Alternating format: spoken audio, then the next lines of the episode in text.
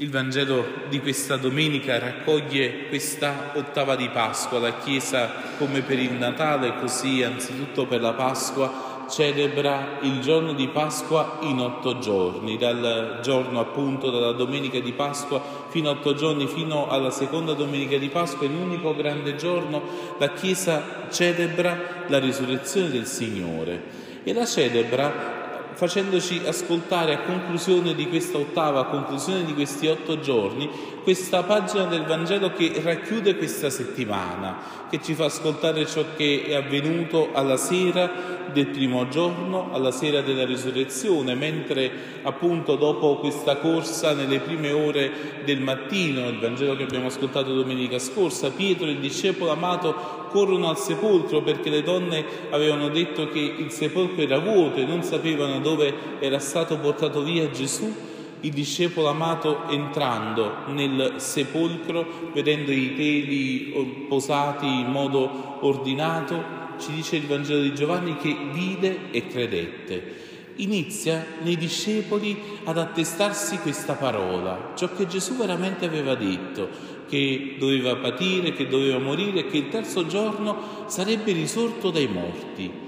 Questa fede sta accompagnando nelle prime ore di questo giorno nuovo, di questa era nuova, i discepoli. Eppure quando ci sono le belle notizie, anche quando stai vivendo qualcosa di, di grande, di straordinario, c'è sempre qualcosa un po' che ti blocca e ti fa stare al chiuso. C'è questa paura. Eh? Gesù la sera, eh, abbiamo ascoltato questa mattina, entra nel cenacolo lì dove gli apostoli erano riuniti e stavano a porte chiuse. Il Vangelo di Giovanni eh, potremmo dire che non ha paura, non si mette vergogna nel dire che i discepoli stavano lì a porte chiuse non perché stavano facendo chissà quale momento di preghiera spirituale, ma stavano lì a porte chiuse per paura dei giudei. Avevano paura che anche loro potessero fare la stessa fine di Gesù. Alla fine avevano crocifisso il loro maestro, benissimo potevano crocifiggere anche loro come suoi seguaci. Eppure Gesù entra a porte chiuse. Possiamo avere anche la notizia, possiamo avere anche tante grazie, possiamo essere cristiani eppure fermare il nostro essere cristiani per una piccola paura. Poi a ben pensarci questi discepoli moriranno tutti martiri, saranno tutti che daranno la vita proprio per annunciare la risurrezione del Signore. E allora davanti a questo Gesù cosa fa? Davanti alle porte chiuse delle nostre comunità, della nostra vita, delle nostre società, delle nostre famiglie, che sono porte chiuse dettate dalla paura, il Signore le oltrepassa. Il Signore oltrepassa la nostra paura. Ciascuno di noi ha una paura e la paura è sempre un meccanismo di difesa che sceglie di autopreservarci, di farci stare tutti più tranquilli, più sereni, tutti in una finta pace. E non a caso Gesù, quando entra a porte chiuse nel cenacolo, la prima parola che il risorto dona ai discepoli è pace a voi. Ma non evidentemente una pace di chi ha paura e quindi non vuole entrare in nessun conflitto.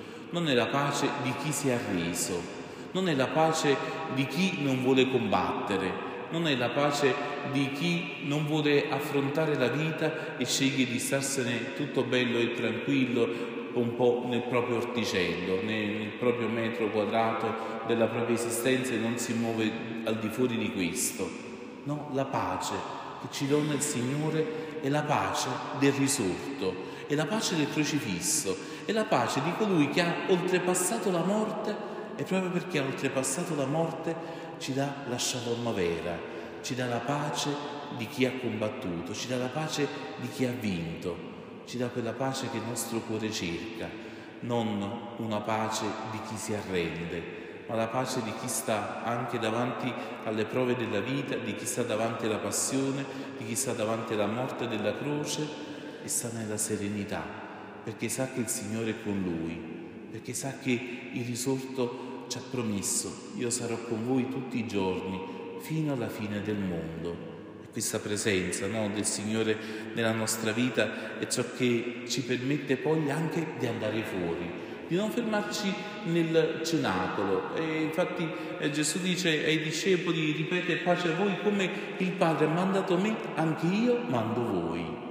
Non siamo cristiani per stare nel chiuso delle nostre chiese, per stare nel chiuso dei nostri riti, per stare nel chiuso delle nostre preghiere. Siamo cristiani perché riceviamo lo stesso mandato di Gesù, come il Padre ha mandato me e, e, e, i discepoli hanno visto cosa significa essere mandati dal Padre. Hanno visto la vita di Gesù, hanno visto la sua predicazione, hanno ascoltato la sua parola, hanno visto i segni che accompagnavano la sua predicazione, hanno visto quest'uomo Gesù di Nazareth come ha vissuto, come è morto, come ha dato la sua vita e come il Padre lo ha risuscitato. Allora come il Padre ha mandato me, anche io mando voi. Il Signore manda noi affinché possiamo realizzare, continuare la sua opera, affinché possiamo vivere della sua stessa vita. E allora anche noi siamo chiamati a fare Pasqua, anche noi siamo chiamati a questa risurrezione, anche noi stiamo in questo perenne ottavo giorno e tutti i cristiani no, che hanno ricevuto il battesimo sono morti alla vita vecchia e sono rinati con Cristo. Cioè dov'è che viviamo? Viviamo eh, ciascuno di noi con otto giorni in più, ciascuno di noi vive partendo da questo giorno di Pasqua. E allora eh, il Signore dice ricevete lo Spirito Santo, abita su di loro e continua a coloro a cui perdonerete i peccati saranno perdonati, a coloro ai quali non perdonerete non saranno perdonati. Gesù aggiunge questa frase un po' strana, no? Perché forse coloro a cui perdonerete i peccati saranno perdonati lo capiamo abbastanza, no? Nel senso che dobbiamo essere portatori del perdono del Signore. Ma il Signore per farci capire che questo perdono che noi dobbiamo portare, frutto della Pasqua, frutto del risorto, è qualcosa che dobbiamo fare anzitutto noi e che facciamo proprio in nome del Signore, per farci capire proprio bene aggiunge a coloro a cui non perdonerete non saranno perdonati. Cioè, oggi celebriamo la festa della Divina Misericordia, questo amore di Dio per ogni uomo, per ogni donna, questa misericordia che arriva a tutti, e dobbiamo essere tutti contenti perché senza la misericordia saremmo tutti rovinati, eppure Gesù ci dice questo, in questa festa ci dice a coloro a cui non perdonerete non saranno perdonati. La grandezza della misericordia di Dio, la sua onnipotenza d'amore si può fermare per una persona davanti alla porta chiusa e inserrata del mio cuore. Cioè, per Dio siamo così importanti, siamo veramente i suoi inviati che il Signore, che Dio sceglie di far arrivare la sua misericordia attraverso di noi attraverso la Chiesa. E allora è facile, no? in qualche modo comprendere no? che noi abbiamo ricevuto questo perdono e dobbiamo essere capaci di darlo agli altri, consapevoli che se non siamo veramente noi, questi ministri della misericordia, non solo evidentemente noi il ministro ordinato del sacramento della riconciliazione, che è il sacerdote che ogni volta no, assolve nel nome del Padre, del Figlio e dello Spirito Santo e ci dà il perdono di Dio, eppure c'è un perdono che deve arrivare a tutti gli uomini, che deve arrivare anche non solo ai cristiani, anche non solo a quelli che credono, ma veramente a tutti a chi sta forse anche in un momento di dubbio, anche a chi non crede, a chi forse la fiammella della sua fede forse si sta un po' spegnendo, si sta un po' allentando. Forse ci sono persone che non si accostano più ai sacramenti, che non ricevono più quella grazia. Come faranno a essere perdonati se non attraverso la nostra vita? E allora coloro ai quali non perdonerete non sarà perdonato. Signore, non ci faccia essere tirchi di una grazia e di una ricchezza che non è la nostra, ma che è la sua. E allora questa festa della Divina Misericordia, oltre a essere un dono, come tutte le cose belle di Dio, è anche un compito, è anche una possibilità di grazia che ci viene offerta. E che bello quando diventiamo ministri di misericordia, quando facciamo arrivare un perdono che non è solo il nostro, ma è quello di Dio agli altri e allora si apre no, per noi questa ricchezza, questa salvezza. E allora eh, per tutti noi c'è questo credere al Signore. E anche eh, no, Tommaso oggi potremmo dire che il protagonista no, può essere lui del Vangelo di oggi, no, questo, questo, apostolo che è passato no, alla storia come il discepolo incredulo, come colui che aveva bisogno di prove per credere, del resto è vero, abbiamo bisogno di vedere le piaghe del Signore, abbiamo bisogno di vedere che il risorto non è, potremmo dire, semplicemente un fantasma, no? uno eh, che, che, viene dal cielo in modo trasformato. No? Il Signore risorto deve essere stato anche il crocifisso.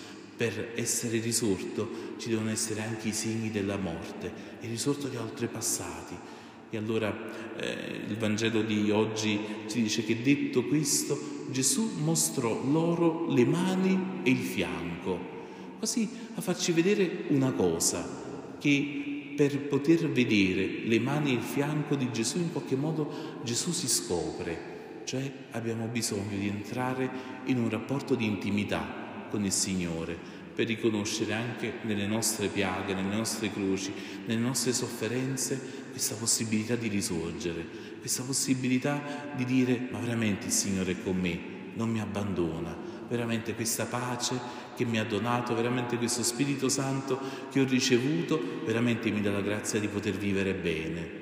E allora anche questo annuncio che i discepoli fanno a Tommaso, abbiamo visto il Signore, bisogno di concretezza, ha bisogno di un incontro e che ciascuno di noi, no, a partire da questo incontro con il Signore, anche nelle piaghe della propria vita, possa ripetere come San Tommaso questa professione di fede così bella, mio Signore e mio Dio, e possa, possiamo ciascuno di noi continuare a credere senza dover ogni volta continuare a vedere, senza continue conferme, senza tanti segni. Eppure il Vangelo di Giovanni di oggi no, si conclude dicendo questi sono stati scritti, questi sono i segni affinché voi crediate, ma ce ne sono stati tanti altri che non sono stati scritti, ma basta che voi credete e credo che ciascuno di noi nella propria vita ha tanti segni della presenza del risorto nella propria vita.